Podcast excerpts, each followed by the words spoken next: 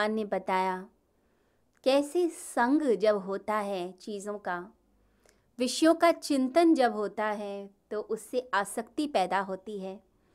और ये आसक्ति कैसे मनुष्य के अंदर कामनाओं को जन्म देती है।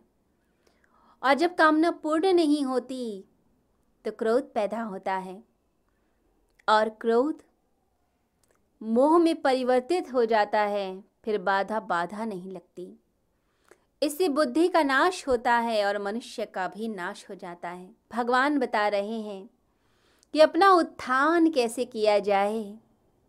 क्योंकि गीता कहती है कि मनुष्य अपना उत्थान स्वयं कर सकता है।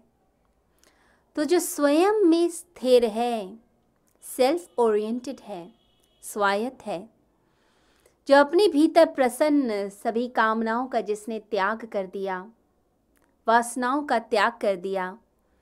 सुख दुख में, संभाव में जो रहने लग गया और राग द्वेष से जो मुक्त हो गया, वह स्थित प्रज्ञ हो जाता है, अपनी आत्मा में स्थित हो जाता है और अपनी आत्मा में स्थित होकर प्रसन्न चित्त हो जाता है। प्रसन्न रहता है, इंद्रियाँ बहिर्मुखी नहीं, अंतर्मुखी होने लगती हैं। जब बाहर की चीज़ों के लिए हम भागेंगे कि ये वस्तुएँ खुशी देंगी, तभी परेशानी होती है।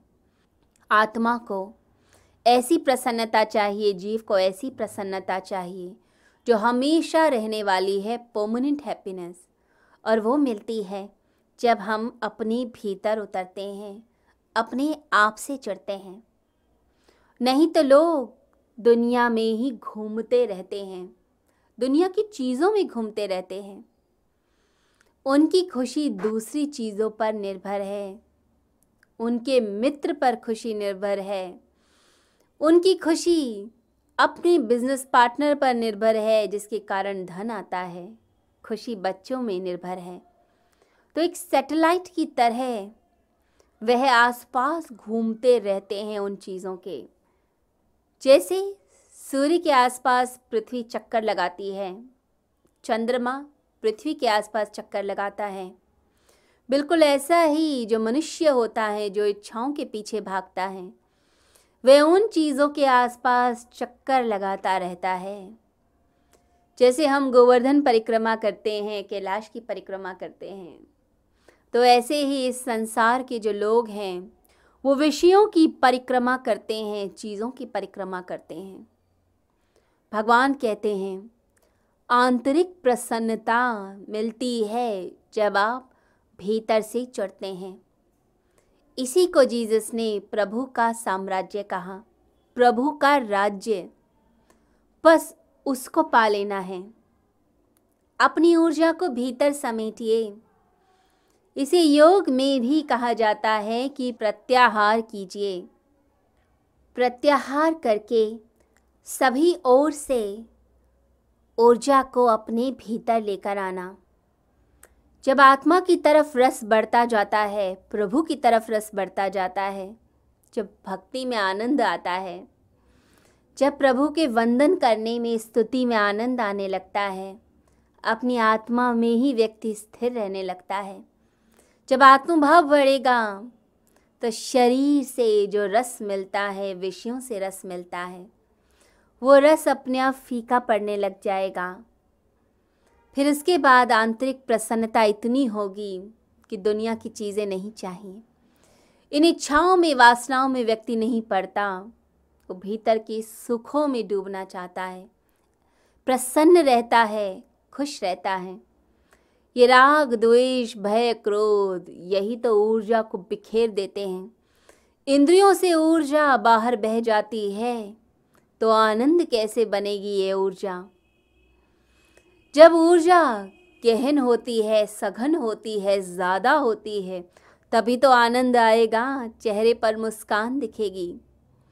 कई लोगों के चेहरे पर हमेशा मुस्कान रहती है, वो मुस्कान इसीलिए होती है क्योंकि भीतर न राग है, न द्वेष, न भय, न क्रोध, अंदर शांति पैदा होती है।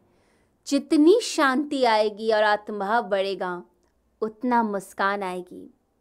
ये बात याद रखिए, आपकी इच्छा से ही सुख मिलता है और आपकी इच्छा से ही दुख मिलता है। आप चाहें तो ज़िंदगी को सुख से भर सकते हैं और आप चाहें तो दुख से भर सकते हैं, सब आपके हाथ में है। परंतु ये इंद्रियों का जो संयम है इसे लादा नहीं जा सकता, थोपा नहीं जा सकता। ज़बरदस्ती आप स्वाद पर कंट्रोल करना चाहेंगे तो क्या होगा? इंद्रियाँ पटकेंगी। आप ही ने तो बल दिया है इंद्रिय को तो पटकेंगी, गिराएँगी। धीरे धीरे चीज़ों को कंट्रोल करना होता है। एक दिन में नियंत्रण नहीं होता, परंतु अभ्यास से ज़रूर होता है। इसलिए गीता अभ्यास और वैराग्य पर ज़ोर देती है। जब स्वतः आत्मभाव बढ़ेगा तो अपने आप ही विषय छूटेंगे।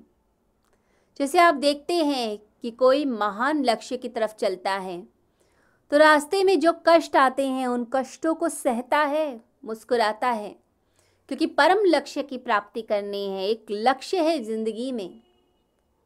जब एक बच्चा पढ़ाई करता है उसे पता है कि उसे गोल्ड मेडल लेना है, यूनिवर्सिटी में टॉप करना है, पढ़ना है, डिग्री लेनी है।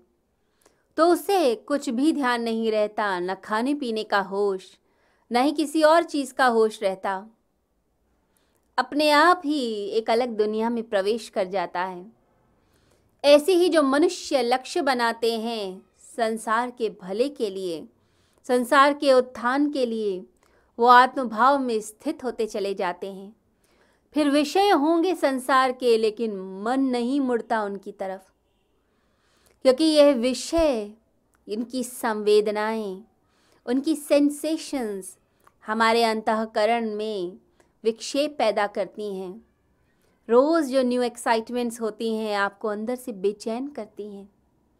जैसे मन की झील में आप चाहे हीरा डालिए या कंकड़ दोनों ही चीज़ें तरंगे पैदा करेंगी और वो तरंगे फिर आपकी शांति को भंग करेंगी। जो झील शांत थी, वो हिल गई। तो ऐसे ही ये सुख और दुख, ये विषयों की संवेदनाएँ, ये मन की झील को हिला देती हैं। शांति भंग हो जाती है और शांति भंग हो जाए तो दुख आ जाते हैं। परम शांति जैसे ही उपलब्ध होगी। तो ज़िंदगी के सारे दुख अपने आप ही समाप्त हो जाएँगे। इसलिए भगवान श्री कृष्ण यहाँ बोलते हैं कि अपना उत्थान करना है।